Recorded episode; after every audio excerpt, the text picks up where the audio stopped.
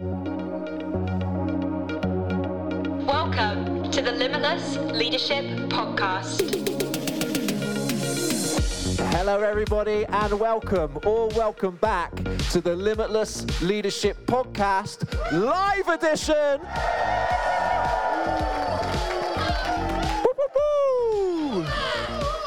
That's it, because we are here at Limitless Leaders 2022, a gathering of youth and children's ministry leaders every January. And we have just a few moments ago uh, heard a fantastic keynote from Laura Hancock entitled Everything That You Need to Know About Youth Culture Right Now. And I am joined on this uh, Limitless Leadership podcast live, not only by a incredible band of youth workers from all over the UK. Here they are. But also by some of my friends on the Limitless Leadership team. Uh, so, guys, why don't you, uh, esteemed panel, why don't you introduce yourselves for the benefit of those in the room and listening on the podcast? JR, we'll start with you and move along. I'm Jonathan Rowland, and I'm uh, part of Tramway Christian Fellowship Church in Edmonton. Hi, my name is Rianne, and I'm the youth and young adults pastor in a church called Elim Life Church, North Birmingham. Hello. Yes, I'm working. Uh, so my name's Jamie, and I am based in Birmingham, and I work for Limitless on our Pioneers project. Come on. My name's Andy, and I work for Life Central Church in Halesowen. My name's Laura. I'm also at Life Central Church in Halesowen. I work for National Youth for Christ, and I'm on the Limitless team. Da, da, da. That's my theme music that I like to. Yeah, okay. yeah, yeah, yeah. Sorry that we forgot yeah, your, no, your you, intro you music. forgot my min. No, no, no, no. Sometimes you've got to do your own. Yeah. Uh, do you? Um, okay. so, what I would love to do is put some questions to you about youth culture right now, reflecting on some of the things that in the keynote a few moments ago Laura just put to us, and then we're going to open uh, up some questions uh, to the room to put some questions to you guys on the panel. Okay, so let's let's start with what Laura said to us about mental health. Um, uh, Laura kind of expertly guided us through the last couple of years and explained how all of the shifts in culture and the pressure points in culture have impacted uh, on young people's mental health. You referenced, Laura, a Young Minds survey. Uh, which said that 67% of young people believe that the pandemic has had a long term effect on their mental health. And you showed us that loneliness and isolation was the main cause of this long term impact. So, question to you guys to get us going. Uh, what, are, what are some of your reflections on the, the, the pandemic and, and the impact on the mental health of, of young people? Um, how have you seen this play out in your youth ministries and in the young people that you work with uh, and lead? And crucially, I'd love to hear about some of the, the helpful uh, kind of mechanisms that you've employed um, to journey with young people in their mental health. So, who wants to kick us off with that? Go on, Jamie. I would like to do that. Please. Uh, so yeah, so I think one of the things that I've seen this play, out play is one of the concepts I work in is in um, in schools. So I, I work in local schools, um, doing like mentoring stuff with young people essentially. Um, one school particularly I'm working in uh, currently, pretty much at least kind of 90% of the referrals I'm working with are some kind of well-being mental health issue. That's kind of why they've been uh, been referred to me. Um, and it's, you know, as, as Laura shared earlier, it's no secret that um, the lockdowns were tough on young people. Yeah. Um, the lockdowns were tough, particularly on their schooling. Um, I think a lot of them feel like they're playing just this massive catch-up game. Um, and I think Laura um, shared earlier as well that they just feel like uh, they've, they've been left behind a little bit, that they... I've been given, given an unfair deal, really, in this Yeah. whole thing. And, and, and when they look into their future, when they look into what they want to do in the future, that has an impact on them. So I think the biggest way I'm seeing it outplaying is in um, in the, the young people in the schools are feeling that they have been uh, they're left behind, feeling like they've been let down a little bit by the schooling system. That homeschooling was awful. Most of their experiences, but they really struggle with homeschooling.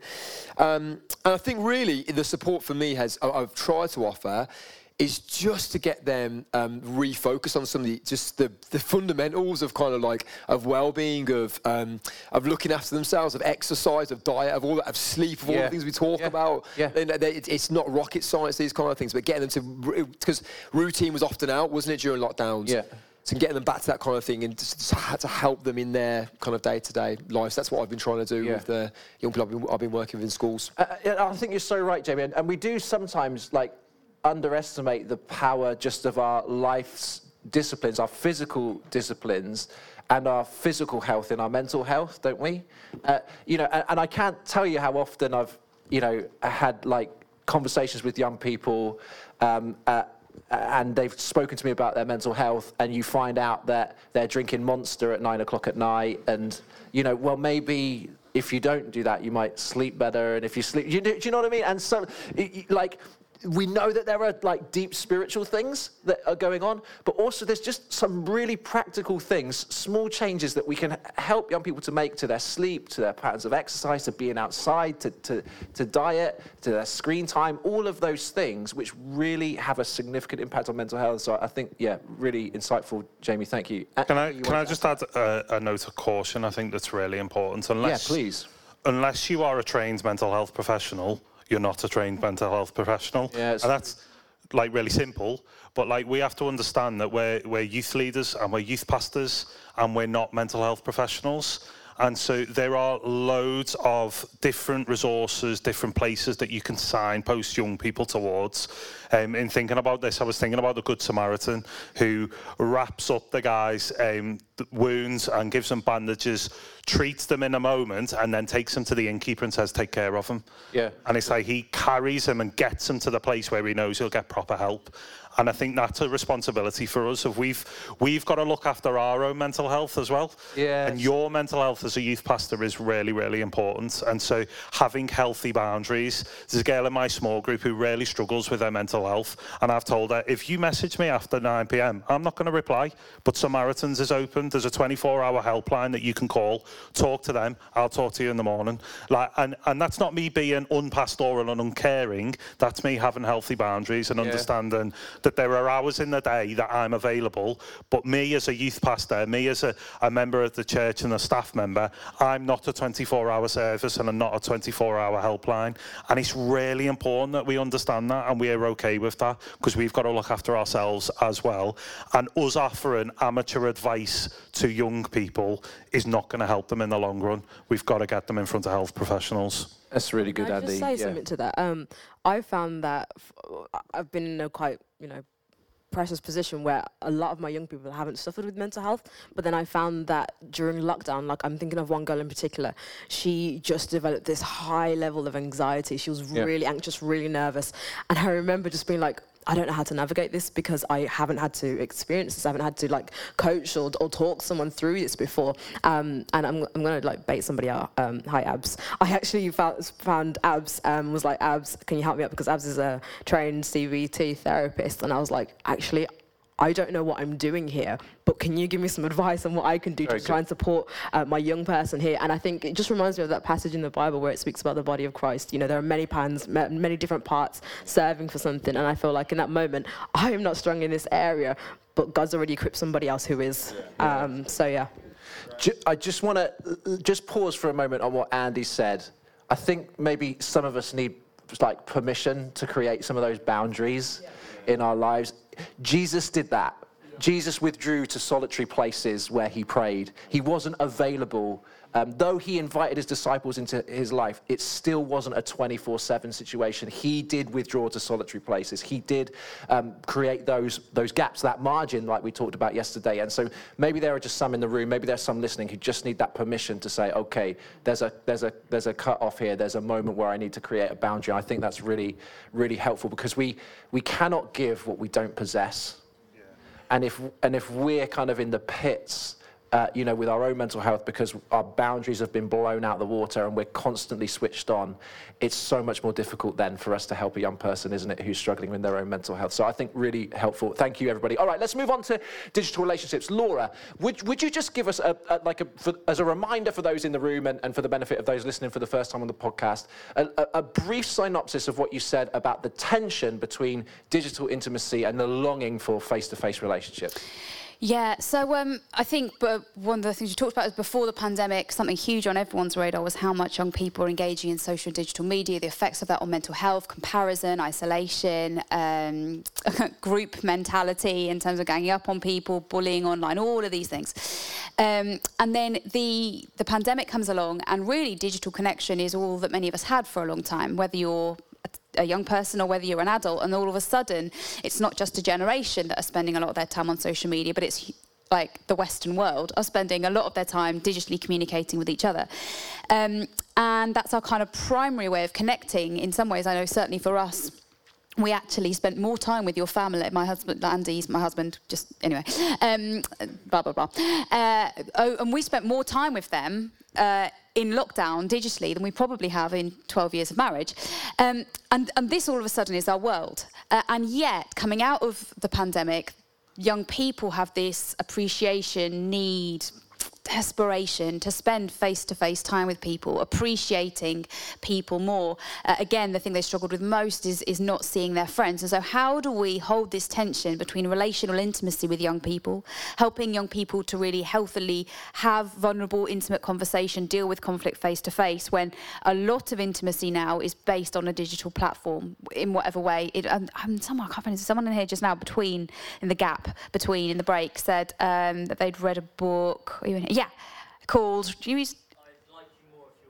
I'd like you more if you were more like me. And actually, the, the, the I think correct shout at me if this is wrong, but the premise in that book is that intimacy is built around shared experience. Thank you so much. Um, and so, what does it look like to create intimacy in a physical and digital realm? So, uh, Rianne, I'll come to you if it's all right. Like, in the context of, of your local church and your youth ministry, how have you experienced that tension? Uh, like, how, how do you think navigating that tension impacts how we do youth ministry, how we do discipleship, how we do evangelism. What's your experience of that? Yeah. Um, I think I found that I've, I've come to this place where I think I followed a lot of what other people were doing, but I found that actually God was like, you need to do what your young people need. And I found that for the needs of my young people started off with them needing something online. So we had the WhatsApp group, we had, um, you know, the Zooms and other things. And I've, I've, I've tried to practice that that essentially. So it's weird, but now they don't like Zoom. They don't like WhatsApp. but They they don't want to do anything online. And for me as a youth leader, it's meant that I've had to adapt to that. I've had to say, okay, how can I then support you? What do you guys need? We want something in, in person. We want to hang out a bit more. We want to do more games and stuff and whatever else. Okay, cool. Let's create that kind of space to do that. Um, but I, I feel that digital intimacy, I totally agree with what Laura's saying, but I don't think it's something that we should be afraid of. Um, I don't think it's something that we should feel like this can't happen. And I say this because our churches, obviously all churches, most churches went online. Um, but we had a mother and daughter who joined the life of our church for three months. We were blissfully unaware because they were just watching on YouTube, but they were they classed themselves as part of our church for three months to the point where when they actually came to the church building, this young daughter came up to me and was like, "Yeah, I want to be baptized," and I was just wow. like what? like, firstly, hi, what's your name? Yeah. Um, but it was like, wow, you, you, you've had this whole thing with God. You've been like watching online, you've encountered God, you've, uh, you've had this whole like teaching yourself kind of thing. And then you've come to us, the church, to then facilitate that and just like baptize me. Um, not in a kind of crazy way, but yeah. Um, so I feel like, you know, we shouldn't be afraid to think that God can't move through online platforms because He really can. We can't limit God to what we can't understand because He is yeah. more than capable. Yeah. Um, but I definitely believe that it's just trying to work out what do young people need. Um, and I think there was some. I think I think you said it or some. I can't remember. Somebody said it about actually. it was you, Laura. You said about we need to imitate it. We need to imitate certain things and how we are digitally. Uh, like, for example, you're speaking about being on your phone, if not more than your young people would be. I find that for my young people, when I'm in places where I need to then teach them what does it mean to be with other people, present with other people. I need to find myself not in places when I'm feeling uncomfortable, going straight to my phone, which I do quite a bit. Yeah, yeah. I need to then make sure that you're modelling something. Yeah, modelling it, and I find that like when the youth come in, I my youth are very interesting because they actually don't go onto their phones. I find that the only times that they actually do go on their phones is when they're uncomfortable. Um, I say this because those who've been at our youth group for the longest, they will come in, sit down, chat, hang out with everybody, go get the football, whatever else it's cool. But those who are new, they will come in and they will sit on their phone or they'll kind of if they're waiting for a friend they'll just kind of be pulling out their phone as a safety mechanism. Yeah, like a and retreat, a safe yeah place, a place where it's like okay i don't feel comfortable right now. What, do, what does that mean for me? That means that i need to as the youth leader create a space that makes them feel comfortable that makes them feel safe Person- makes them not feel like unaware. And i think that's how I can model it by helping them to feel aware of, of their surroundings. Hey, you, there are a bunch of young people in this room you may not know, but let me do something about that. Let me sh- let me introduce you to someone. Let me kind of make you feel aware Yeah. of people, and you don't feel afraid. Um, because let's be real, there are a lot of young people who are happily best time, uh, FaceTime their best friend, and you know have that deep relationship online. It's just how you navigate it. Yeah, and like I think that coaching thing is really interesting because I even said to a few people coming at Limitless Leaders, like it's been so long since we've done something like this. I don't know. Do I, do I give you a hug? Like, do I like shake your hand? Hands handshaking's a bit weird now, isn't it? Like, do I do like an elbow, one of those weird like elbow bump things? I don't even know because all my social cues have been thrown off, and for a young person like who, t- like, do you remember when you were at school? Like a school year felt like a lifetime, didn't it? Well, this has been two years. So of course it's weird coming back in the room. Of course they're kind of, you know, retreat, you know, escaping to the safety of, of their phone. And, and I do think you're right, Rianne. Some of that like coaching of how to, almost how to interact again and how to engage one another again is, is, is something we have to think about, isn't it? A- Andy, you want to add something to that? Yeah, I, I would say like none of us want to go back to doing all of our youth work on Zoom ever. Do you know what I mean? There were And- some amens in the room there. Just and, little- and I think and I think like because in in the pandemic it felt like all that we could do was was digital, but I think like we we were designed to be in relationship in person, face to face. But digital is a good supplement, but it's not a replacement. It's a supplement. Yeah. And so and so for for us, one of the things that we've set up that we set up during the pandemic that we've kept going and we've had to work really hard safeguarding wise to make this safe um, is group chats for our small groups. And so my group chat with my group of year 13 which is my small group um, like is sometimes dead and then other times young people are putting prayer requests in. I'm putting prayer requests in. We're sharing TikToks with each other. We're like having banter with each other. I sent a picture of the because the girls who were on the video in Laura's keynote w- are in my group. And so I sent a picture going, look who's on the big screen at Limitless. Yeah. And it's like, f- for me, it's like the difference between snorkeling and deep diving. Snorkeling, you're in the water, but you can't go that deep. For me, that's digital, and that's a Yeah, digital yeah. connection. Whereas occasionally, you do need to strap a tank on and go down to the to the depths, and that can only be done in person. But I think young people are more willing to say stuff over text than they will in person. So I met with a young person last week, told them I was really proud of them in the way that they've responded in the last three months to some really tough stuff. and really gushed over them and like spoke great things over them. They just went, thanks. and I was like, okay, see you later. but later that night, they texted me and said, thank you so much for what you said today. It really meant loads. Thanks for standing with me. And they said way more on text than they Yep. could articulate in Yep. person. Yep. Because you can edit and you can think about it. Yep. And I think we've got to give young people that space uh, and find their ways to supplement our ministry using digital but not replace it. Yeah, very good, really helpful. One more, and then we're going to open up to um, uh, Q&A from the room. JR, I'll come to you on this one if it's all right. You're not only uh, a youth pastor, but of course a father of teenagers as well. Yeah. Um, so, which is why you're so tired. Um, uh, and, Broken.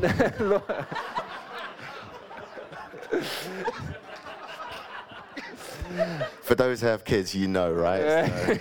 So- Okay, let's close in prayer. Um, so, no, uh, look, one of the things Laura spoke to us about, which I felt so much resonance with, and I've seen this, and I no doubt you've seen this as well, is this kind of generational divide or generational mistrust, um, a cynicism about institutions, uh, government, some of the things we've seen even recently in royalty and in government, the lockdown uh, parties has only served to kind of exacerbate this kind of mistrust or this cynicism. Laura, I thought you spoke really well about um, uh, when you spoke about Brexit, not a political conversation in terms of w- how you voted, but just the sense that young people's futures were being decided for them and they didn't get to have that say. I thought that was really insightful. They didn't get to contribute to what their future would look like.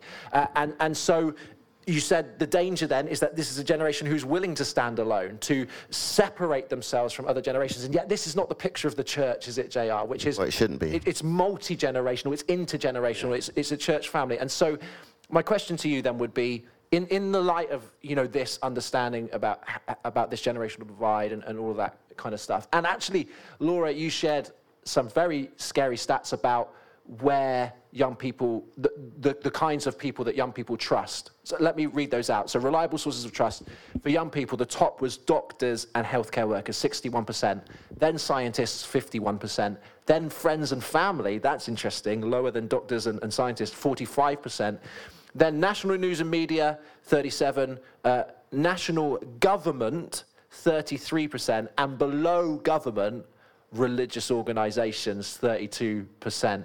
The only thing below us uh, was social media with 17%. I think there's something below that as well, to be fair.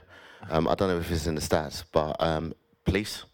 Uh, well, Yeah. you, you, so I'm, I'm an ex-police officer, um, ex, so don't. Um, I was in the Metropolitan Police for uh, 15 plus years. So when it comes down to trust, um, me being in the police, I wasn't trusted because I was a police officer. Within the actual institution, I wasn't trusted by some of my colleagues because I was a black officer. Um, and then uh, when I actually put off my blue uniform and went home, again, I had to deal with family and friends who, again, didn't trust me because of uh, the role I was in. So trust is something that was um, extremely important. Um, saying that, uh, the only way uh, you can actually uh, deal with that trust issue is actually by relationship. Um, You know, actually being able to speak about your journey, uh, being able to be real to people, being real um, to being able to to say, look, you know what, uh, see my journey, see my life, see what I'm about, see uh, you know the mistakes I've made. That's why I loved yesterday and in the sermon which took place last night. I loved that because it was just it was literally just showing who you are, being being real, being even being vulnerable. And I think once you're like that, then uh, you develop that trust from from uh, your youth. Um, I had to give up the police so that I can be um, a dad, really, because I had spent a lot of time just dealing with uh, the outside and not dealing with my my family home. So my kids were being uh, taught by the teachers, by my wife, um, and by other family members, but I wasn't the dad. So I needed to, to, to actually leave the police to be able to, to, to be in a place where I'm taking my kids to school every morning, um, where I'm picking them up from school, where I'm having that, um, that uh, I'm actually educating them. So when it came down to lockdown, um, it wasn't so much of a problem because I wasn't in the police at the time. So I was able to actually get my iPads out and my MacBook Pro and everything else and sit it down and actually do the teaching. Um, and that developed relationship, that developed trust. So my kids can now talk to me Yeah. about other things. It's so. I mean, my, the, and the application for youth ministry, from what I've heard you say there, is it's presence and relationship that helps to build trust. Presence and relationship. And Laura, you, you spoke to that actually, didn't you? Uh, do can do you want to just add a little something to that in terms of how we build trust where then there where there is this Yeah, generational divide? How you we build intergenerational trust? I'm, s- I'm sat here and my mind's going back to Dominic Cummings. Now, I, I, I'm not making political, like, no political statements or anything like that, but I remember watching the interview and I remember watching politicians address how he did or didn't break lockdown. And I remember sitting there staring at my TV going, just say sorry. Like, Yeah. it's all you need to do. Just own it and apologise. And I think about countries who have been much more divided than ours and how they dealt with those divisions and the beautiful way in which reconciliation took place. And it started with stand, someone standing up, owning it, and saying, I'm sorry.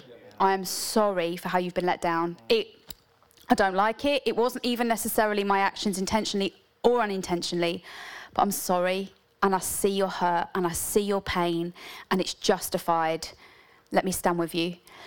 And if the church isn't the person to stand and say, oh, We've failed you, We've failed you in how we've got the planet into this state. It wasn't all me, I've only been on it for 36 years. but, but I'm sorry. And I'm sorry for how people have made decisions that were taken out of your hands. And I'm sorry for how you felt cast aside during those two years. I'm sorry that you hurt so much. Let me stand with you. This doesn't have to be you on your own. We need, we're, we're the ones, I, mean, I was talking, I think I was talking with you about this earlier. We're, we're, we're the ones in the position of privilege. And so it's on us to Yeah, reach out our hands yeah. and go, I'm sorry, let me stand with you. And do we as the church, as adults, and you know, we've all been through something in this last two years, big time. I'm not pretending that we haven't, but we're the ones that are going to need to stand and, and make the first move. And as the church, I think that's an even greater responsibility. Mm. As one of the least trusted, what would Yeah. it look like for us, the, untrusted, multi generational, please Jesus, culturally diverse institution that is the church? Just get on our knees and say, I'm sorry, let me stand with you. And what does that look like relationally? What does that look like? Because you're, right, it is a relational healing, but what does that look like in the bigger picture as well? Superb. Right. Uh, uh, enough from me then. Let's open this up to uh, some Q&A from the floor. So, fire up a hand in the air. We've got a, a, a mic either side, and I think, yeah, we've got a couple at the back over here. So why don't we go over there first of all, and we'll, we'll, we'll, we'll take a, a couple of questions there, and then we'll come over to this side. Oh, hi, my name's Matt. I'm so pleased to be here. Thank Hello, you so Matt. much for your um, what you shared, Laura. It was awesome and so inspirational. Tell me just one thing that you've seen churches uh, around England and Wales and the other places doing really well in these last year or two, and one thing that church you wish churches would stop doing. That's a great Thanks. question.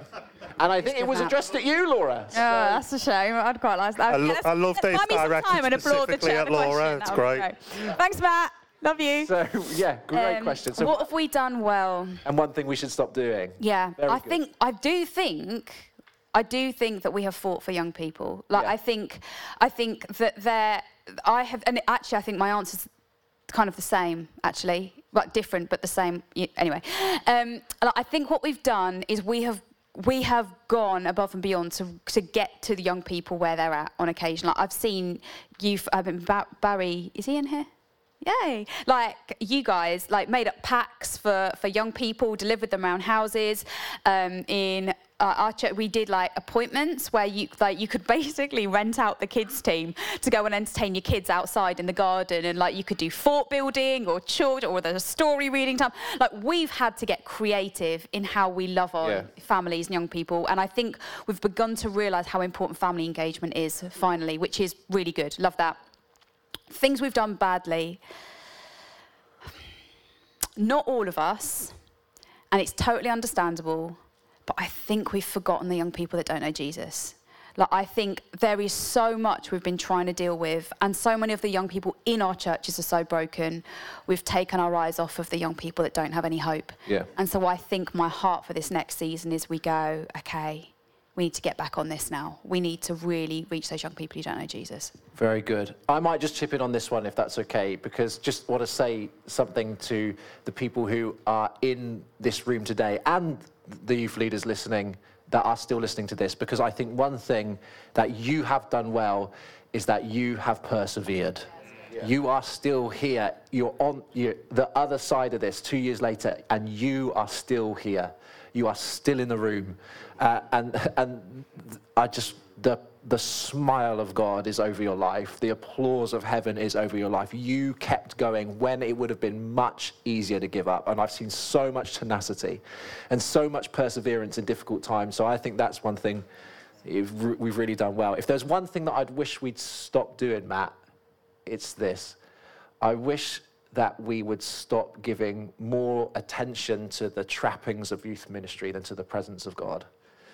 And Andy, you spoke to us about this so well yesterday in one of the electives, but it's, it's, it's the presence of God, it's the encounter with the Holy Spirit that changes things. And I've become more and more kind of disillusioned with the power of a, you know, PlayStation and a table tennis table to change people's lives. Not that we shouldn't have table tennis tables, that's not what I'm saying. But, but, but more and more convinced that young people have a spiritual appetite and that we, we, we sometimes shy away from the spirituality of Christianity because we fear that it will scare young people off, but I think we underestimate what young people are up for. And so that's the one thing I wish we would stop doing. Great question, Matt. Thank you so much. Next one. Yeah. Hello. Um, we heard a statistic from Youth for Christ about a percentage of young people who are willing to kind of stand alone on certain issues and tackle them themselves. And I feel like it would be amazing if we could do more family within church. And I feel like some of the issues that they face could be really gently melted a little bit away by being embraced into church life just a little bit more as a family. How can we do that better as churches? That's a big question. Who wants to go for that? I'm just going to just quickly just go on that one. Um, see, for me, family is the key to all things. Um, obviously, relationship, but family, because when a family is connected, when they are, um, when it's working, the power of that family is massive. Um, so for me, uh, once we engage, um, once we engage like for, as a youth leader, once we engage the family, so for instance, we're just not just thinking and just focused on the youth, we're actually communicating with uh, the parents, communicating with their guardians, communicating um, like what uh, was said with their with their school, with their teachers, and so forth. Actually, finding out what is ticking for them, what is going for them, what is not going for them. Then, when we are speaking to the to the youth, we actually, we actually have the resources, we have the understanding, we have that, that kind of connection with them already, so that we're starting from a different plane rather than starting right from the beginning and just waiting for them to have that uh, experience, which was just like no or yes. We're actually getting more from them, um, but then that just takes us to to have time to be able to do that.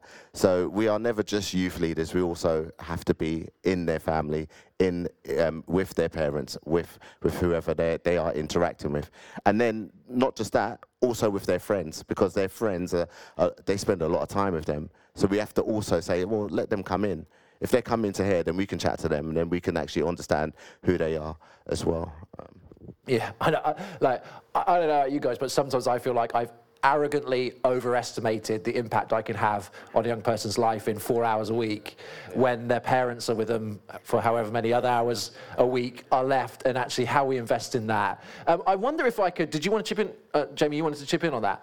Um, That's okay. yeah, please. And then I'm going to, yeah, go. Yeah, I think I'm uh, exploring this as both somebody kind of in youth ministry, but also a dad as well myself. Like, I think if you're a ch- either a church leader in this room or listening, I'd really like to challenge church leaders about how do we do our Sunday gatherings or whatever day we gather as a church, and are they truly multi generational? Because I think the more and more I see it, they're geared for adults. The children and young people are sat in the service and then they go off to their things, which are fantastic, but they're just not at a level where they're geared for children and young people. Like, or, or it, it's not a an equal playing kind of field in terms of it's mostly for adults and the children and young people kind of have to sit there until they go out. I think, and, and putting that emphasis back on how can we do discipleship well in our families. Like for me, I'm really challenged about, I've got two young, two young boys, as they're growing up now, particularly my, I've got a four-year-old, just like proximity that we're talking about, making sure that I'm there in the moments, making sure that we talk about stuff in, on, on my walk to school with him, just like that we do life. And I, I, again, we don't just kind of um, give uh, the, the, responsibility of our children's discipleship, our young people's discipleship to the youth leader and children's leader, that we equip our parents really, really, really well. Obviously, it's a different, it's a different scenario if those young people are from non-Christian homes, and that's where we become those spiritual parents, but let's equip our parents in the churches better than we're doing. Can I can I jump in because Tim said it was okay to argue? um, so, so Jane, are you saying we should have more spaces where it's every age group in the room together? I'm saying that when they are in the room together, I think we need to think more about the ages that are in there, not just gear it to one. That's what I'm saying. Because I think my, my, what I see generally across the church is that the young people and children just completely tap out in those spaces. Mm. Yeah. But then I, I tap out when it's aimed at the kids. Because I don't, I, don't, I don't want to be singing My Lighthouse and doing flipping stupid actions for kids that I haven't got. But isn't that how family works? Yeah, exactly. Yeah. And Because, the- because Yeah. my, my Saturdays Yeah. are full of activities that I don't want to do because in a family, a healthy family, the older generations will subvert their personal preferences for the sake of younger generations. But but as a as someone who's not a parent, I'm not sat at home watching CBeebies. No. So so why would I, why would I come to church on a morning where you're going to make me do stupid actions, No, but I kid think- I think songs? the- the prin- I'm being I'm being Yeah, yeah, more yeah. you know what I mean antagonistic than I would actually think. Just in case anyone's writing a letter. you know what I mean? Just before the Bible police come and Yeah, we're getting started now. We can start the recording now. We're revving up. I think I think the word is is awareness. I think it's it's having an awareness of other people. It's it's uh, the Bible says generation after generation will commend your works. L- It's having that awareness as the church to be aware of other people. Yes, you're right. I'm with you. I'm not watching CBeebies, but it's Great, man. but Bluey, come on. I won't lie. I do appreciate Shaun the Shaun the sheep. Anyway, I do really. It is. I think Sorry, we're getting lost talking about kids' shows now. yes, the, the point is, I think there's an awareness of us to be aware of the other people because, in the same way we expect to receive God and encounter God, is the same way we want the different generations to encounter God. The same way we want the uh, we at church we say over 55s, over 55s to en- encounter God. We we want that awareness of everybody, the church, encountering God. I don't mm. know why I did that. Sorry. Yeah. yeah. I, th- I think it's the church's responsibility to partner with parents for the faith and the future of their kids. And, and for me, looking at parents and working with parents, parents are the primary person who is responsible for the discipleship of their child. And, and, and I think it's really grand for me to say this not as a parent, but I think par- parents need to stop outsourcing the discipleship of their child to the church. However, the church needs to stop being so arrogant that they can disciple a child in the very short time on a Sunday Yeah. or midweek that we have with them. And so I think we as youth workers need to resource parents to better disciple their kids in the home. And, and I think we then, as youth workers, take responsibility to be spiritual parents Good. to the young people who are first generation Christians whose parents aren't. Very good. And Yeah, to that point, um, I, Ben Ryan, uh, my friend at the back here, I wonder, Ben, if you would be so kind as just to share with us that practical little resource that you've put together, because Ben has been asking this very question, the question that you asked, like how how do we help the parents, like you just said, Andy, to, to how how can we as youth workers support parents to disciple their own kids?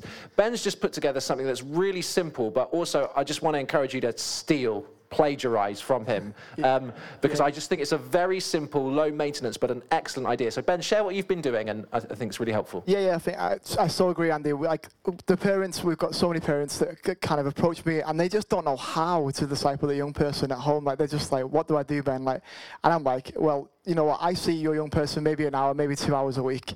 Like they are with you 24/7. You know, over in the school, they're at your house. You are perfectly equipped to disciple them, but." Uh, what I've been working on is a, is a resource that I can put in a parent's hand, literally a PDF that literally gives them, uh, th- it'll tell them what we've been doing on a Sunday, so it tells them exactly what we've been teaching on a Sunday. Uh, and then it just has some prayer points, it has some Bible verses, and it has some actions. So the actions might be like take your kid out for a coffee and talk to them about what's happened on a Sunday. The prayer points are literally seven days of prayers for that week, uh, and just, just so they can pray over the kids. They might not feel like they have the confidence to have that conversation yet, but actually just to be able to pray for their young person. Uh, and just trying to uh, just to give the, the parent some confidence because what I'm finding is that parents do not have confidence to disciple their young people. They don't really fully understand what their young person's involved with, what's going on, what's going on social media, what's going on with their friends, uh, and it's trying to just uh, equip the parent to uh, to be able to actually just you know talk to the young person. And I think there's been a the art of parenting has, has been lost a little bit. I've got I've got three young kids. They're five, two, and one, and I'm looking ahead to see what they're like as teenagers and thinking, how am I going to be a parent to these teenagers? How can I uh, equip the teens now uh, and the parents of teens now to really just um, to, to be able to just share their faith in a way that that, uh, that they feel empowered to do so. It's, so good, Ben. And like the, the thing that you've put together, because you've got some like graphic design skills, so it looks great. But it, like it's just that you could do this really simply. It's here's what we've been talking about on Sunday or whenever you gather. Here's the Bible passages that you could read together around the dinner table this week. Here are some discussion points that you could um, bring up as you're eating your meal together. And here are some things to be praying about. It's really low maintenance. It doesn't take a huge amount of work if you're not going to do a really nice design, kind of like you, you're done. But you can simply put that into the hand of a parent and just to help them to continue the conversation that they've been having with you in the youth ministry context throughout the week at home. It's a brilliant idea, Ben, and I'll encourage you to steal, to steal it from him. Okay, let's go. Let's move on to another question. Uh, we'll go this side of the room this time because we haven't taken any uh, from this side of the room. Go, go on. How do we help teenagers disciple their parents? Oh, hello. Uh, Ryan, I, I was going to say that as well, to be fair. Um, Me too, me too, yeah, yeah. and I say that because I have a 16 year old, um, I have a 13 year old, and I have a 9 year old, so it's spread across.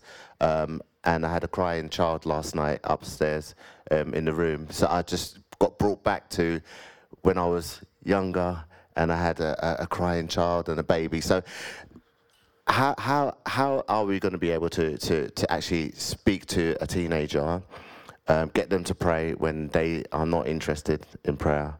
Is that a responsibility of the parent or responsibility of the youth leader or responsibility of a pastor or the responsible? What, what, where, where does that sit? Where does that sit in all but, but isn't, isn't what you're saying, uh, Ryan, the question at the front, isn't, isn't that like what, what happens when, the, when the, the teenager has a greater maturity or spiritual appetite or, ze- or zeal for God than their parent does? How do we help them to, you know, or what if, what, what if we've got a young person who's come to, come to faith through our youth ministry and, that, and their parents aren't Christians? How do we help them to share faith? Yeah, that's kind of where you're going, right, Ryan? You, you go on, Laura. I see Yeah, waving. so, well, to be honest with you, Ben, what I think you're doing is brilliant. And we're, at, like a Youth for Christ, this is something we're trying to process. Like when a young person becomes a Christian for the first time and then goes back into, I mean, because we can, ha- we know the positive effects of a really supportive family, but we also know the young people have been trying to speak truths over them for years and then they go home and hear the opposite. Yeah. Uh, and uh, how that works out.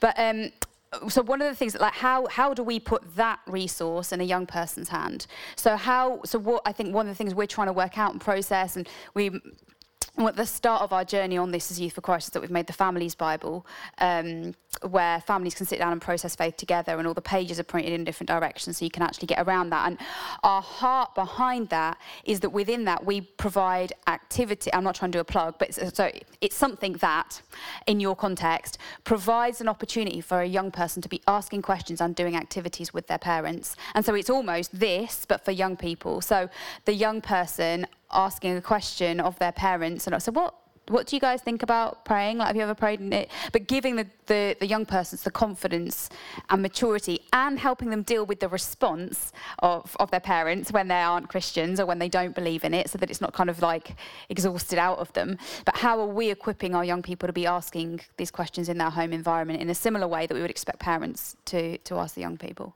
Can I just interject? Because I, I think we spoke a little bit and when, when we listened to the keynote about are we kind of equipping young people to be able to tell their friends because there is, you know, a higher stat of people who are interested in spirituality. But I don't think we should limit it just to are they telling their friends? Are they telling people?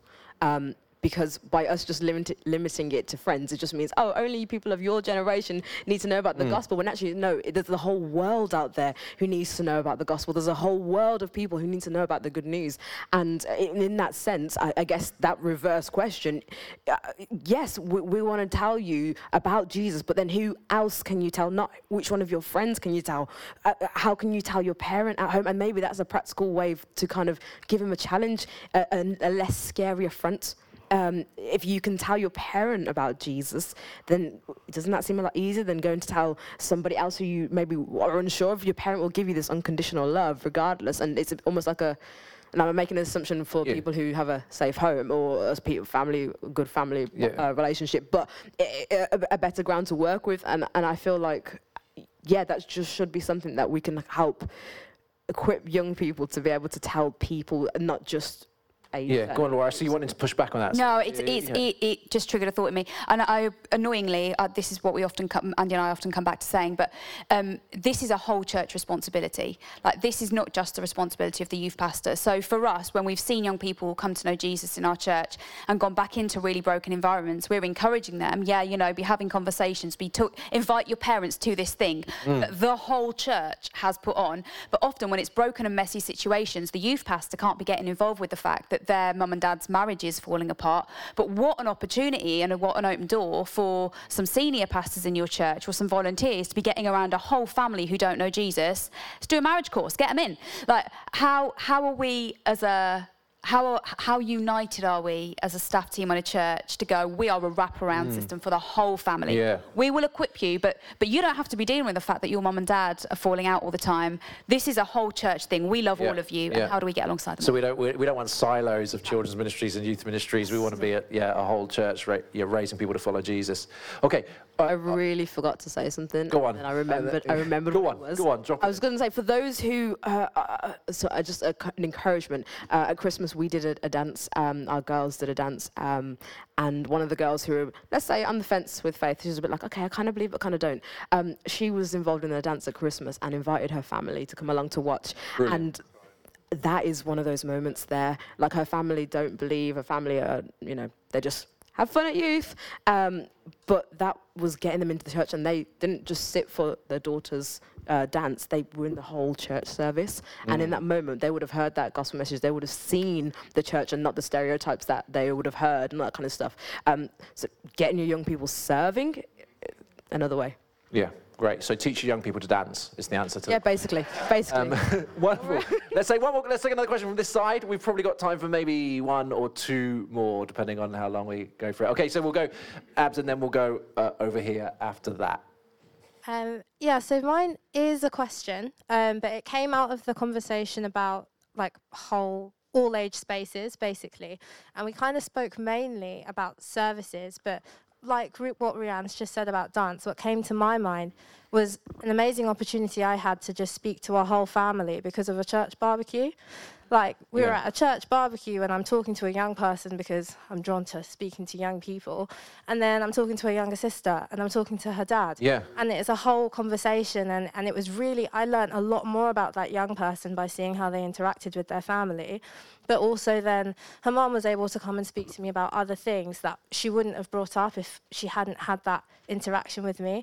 So I was wondering what other types of spaces, what other, I mean, you mentioned obviously performances, and we've, we've had that, but how how do we form relationships like with the whole family as opposed to just have them all together if that makes sense? Yeah like going deeper. Uh, are there things that you've done? Do we need to have a certain like objective in mind sometimes when we're looking at our church calendar that kind of thing and how do you do that as a team So, so what? So what are the mechanisms by which we form relationship with the whole family and not just the young person? Is there? Yeah. Who wants to chip in on that? I think it's really important for youth and kids workers to be connecting with parents, particularly unchurched families, and, and because when you when you send out an email saying we're going to Limitless Festival, it's a great opportunity for your child to grow in their faith. What does that mean to an unchurched parent? And so, having those conversations, um, f- for me, is um, just a really practical thing. I would often go and position myself at the end of youth on the door as parents are going and, and uh, um, waiting there for their for their child to come out, go and position myself on the car park and just have those little bits of conversations and just say, hey, how are you doing? Oh yeah, they, no, they've had a great time tonight, and connecting in with those with those kind of things. I think having those conversations and getting on the phone to parents as much as you can, um, creating those little little connections with people as well, um, are really important. I think like a, a really good way to do it with young people who've got additional needs is going and, and sitting in the family home and saying, hey, what's the wraparound care plan? How can we be a part of this? For me, that was really helpful, understanding what's being done at the, at the home and what would success look like for this child. That then meant we as a youth ministry were blessing what was going on at home rather than doing something completely different. Um, and so finding those spaces to have conversations and I think intentionally finding ways as an entire church that you can have events that, hey, this is a whole family, all age event moment. Um, so through the summer, um, I got in contact with a local ice cream van um, who came and pitched up outside of our church every week through the summer holidays.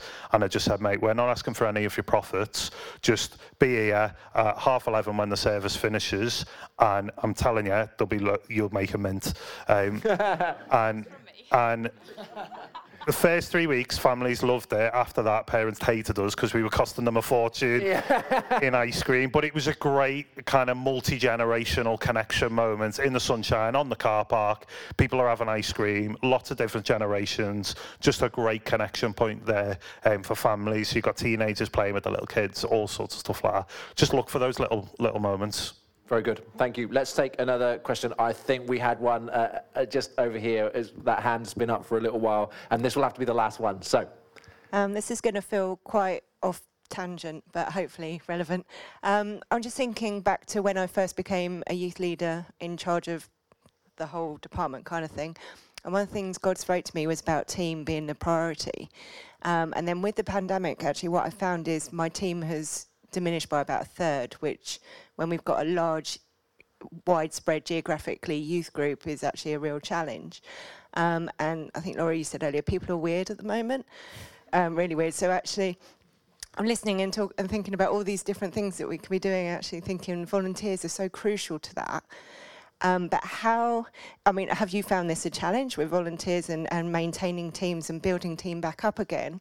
How do you, have you got any tips, hints for doing that? But also, I mean, I'm an Great introvert as well. It's like limited resource. How much do you so into every single area like this without it feeling overwhelming? great question. Great question. Just by way of a show of hands, and I'll try to reflect this for our podcast listeners. Uh, hands up if you love Tim Alford. Thanks, buddy. Appreciate that, Joe. Uh, um, hands up if you have, as has just been articulated, struggled with um, volunteer team kind of since the whole lockdown. Th- throw a hand up in the room. That's a solid 80% uh, of the room, isn't it? And so I, I knew kind of that would be the case. And so just to say, no, you're not alone. and, and we're all experiencing that. And now these wise people will tell you how to solve your problem. No, I'm gonna go. Uh, not wise. Um, but I would say I can 100% relate, and I also want to to be the voice for the people who are new to this. Um, who are like, okay, I've just started this. There is so much information going on, and you're almost like, okay, I've got like a million and one things in my head that I need to do. I need to change this, this, this, this. Let me firstly say, don't do that because that's what I did, and found myself just going down a path of burnout um, because I'm rushing around trying to do what everyone else is trying to organize for their youth ministries, but not considering what Holy Spirit is saying for my ministry. Yeah. And that is so important. So I, I would say, firstly, after hearing all these things, my first piece of advice would take time to be with God and be like, okay, God, what are you saying for me and my ministry? Firstly, it's your ministry, but what are you wanting me to do right now? Um, and then secondly, volunteers. Oh my gosh, I have lost quite a few people. Um, um, not not through COVID or anything like that. Just just just clarify that they just uh, felt the time wasn't right to be on the youth team. Um, and that's hard. It really is hard because you've got all these dreams and visions of things that you want to do. You're like, actually, let's get the ice cream van. Let's do this. Let's do that. Let's do all this stuff. But wait, it's just me, or you know, whatever else. And that's hard. But you know what? Firstly, give yourself a bit of grace Yeah. because you are doing something and that is huge It's great. you are providing for for uh, uh, young people you're providing for families you're doing stuff right now that no one else is doing so firstly give yourself grace and know that god says he's proud but secondly know that just take it one step at a time Yeah. i think we spoke about patience before and uh, i think that's it just being patient in that process Looking for some practical tips now. Practical tips on how to ra- raise and. give them a cause that they're willing to give their life to. Like, people don't want to give up their Friday nights to come and stand on a tuck shop. Mm. They may well do that, but tell them that's how you're going to change young people's lives. Last night, listening to Rob Parsons and hearing him talk about Arthur and Margaret, I was like, I want to do that. Like, send me a young person and they can live in my house. Like, if he'd have done that response, I'd have signed on the dotted line and worried about it later, and apologised to Laura this morning. but you see, see, the th- the thing is, is is people like everybody reassessed their diary when it came to COVID. I was delighted to have some time back. Do you know what I mean? I don't want to. I don't want to go back out on a Sunday night for a stupid youth team meeting. So we do it on Zoom, and so it's easier for people to access. But you know, people people don't want to give up their free time for something that feels trivial. Yeah. Yeah. And so, like, give them a cause to sell their life to. Yeah. And so, sell your ministry to them. Tell them what your vision is for your youth ministry and where you want to see the young people, not just of your church, but of your town. Where do you want to see them in 10 years' time? How do you want to see their lives transformed? And then tell them this is how you make a difference. You make a difference by showing up every week, by showing that you care and you love them and you listen to them. Show up, be a part of their life. Hey, let me tell you about this other volunteer who did that for that young person and they got to baptize them. Let me just show you that video. Let me show you these photos. That's what five years of investment of a young, into a young person looks like. You get to stand with them on the day that they get baptized, the day that they publicly declare that they're going to follow Jesus for the rest of their life, and you get to dunk them. What a privilege. you could have that. And all it costs you is two hours a week on a Wednesday night. But come on, like let's sell the vision. Don't just don't stand up in front of your church and say, we need to get the youth ministry back up and running, and I need 10 people every Wednesday because we need to have the tuck shop and we need the toilets cleaned. Like you are not going to get the people that you need to fill your youth ministry. And so I would say, like, get get one to one with some people, get it over Zoom, get it in coffee, take people out, ask more people that you know that you need. Statistically, um, two thirds of people that you ask will say no. That's fine. Ask three times as many people as you need, and you'll get the people you need. Um, and and prioritize it. If you need volunteers, make it a time. Every single person in the room will say that they haven't got enough volunteers. But if we surveyed how much time we've put in in the last week to recruit and volunteers, it would probably equate to less than six hours. So we all moan about it, but we never do anything about it. And so I would say prioritize, get some time in your diary to get one to one with some people that you think could change people's lives, which is only Jesus, but through the Christ in them, they could change a young person's life. life. I was just correcting my theology there, Tim, to, to ah, wrap good. up. Okay, so this is how we're going to finish. And guys, you have one sentence. Please do not expand. Please be concise because we need now need to finish. And I want to ask all of you this one question. It's a one sentence situation. Why, why are you pointing? Saying start at that end. Because you haven't thought of your. Can't remember the question. Okay, well, I'm going to ask the question. Excellent. I'm gonna- I'm Go on, JR. Yeah. um, so here it is. Here's the question. This will finish one sentence. If there was one thing that you think, uh, in the light of all we've heard Laura uh, talk about in the keynote and all we've discussed, there was one thing that you think we as youth workers should give the foremost of our attention to in youth ministry in 2022, what would that one thing be? JR, we're going along the line. I'm just going to go with building relationship, being present, building relationship. Perfect. Waiting. Oh, are you going? No, no, we're going this way. I'm, I'm just thinking. Oh. um, uh, waiting on Holy Spirit's guidance. Um, how can we support other institutions, uh, schools, and how can we collaborate well and better with other churches in our our towns, cities, communities? Right. Yeah. I would say, don't forget the unchurched. Let's not just go back to our little holy huddles and be grateful that we can be back in person. And like, let's let's keep fighting the bias to reach the unchurched for for Jesus. And point B to that uh, would be um, gaining confidence in what it looks like to help someone who doesn't know Jesus experience him firsthand through the ministry of the Holy Spirit. Yeah, and I think mine would be let's prioritize the presence of God. Yeah. Let's Yeah. seek first the kingdom of God. All these things will be added to us as well. And let me finish by saying uh, to all of you and to everybody listening, thank you all uh, so much for what you do to serve young people where you are. It has it has been, as we've said countless times, a difficult couple of years, but you have persevered and you are here and you're on the, you're on the other side. And you know, whenever I feel like giving up, I think to myself, what am I going to give my life to that's more important than passing on the gospel to the next generation? And so thank you for what you're doing to serve young people where you are. I just believe the smile of God is over your life. Thank you for watching, listening uh, to the Limitless Leadership Podcast. If you haven't subscribed already, what a time uh, to do it and pick up an episode every month. And we will see you next time on the Limitless Leadership Podcast. Woo!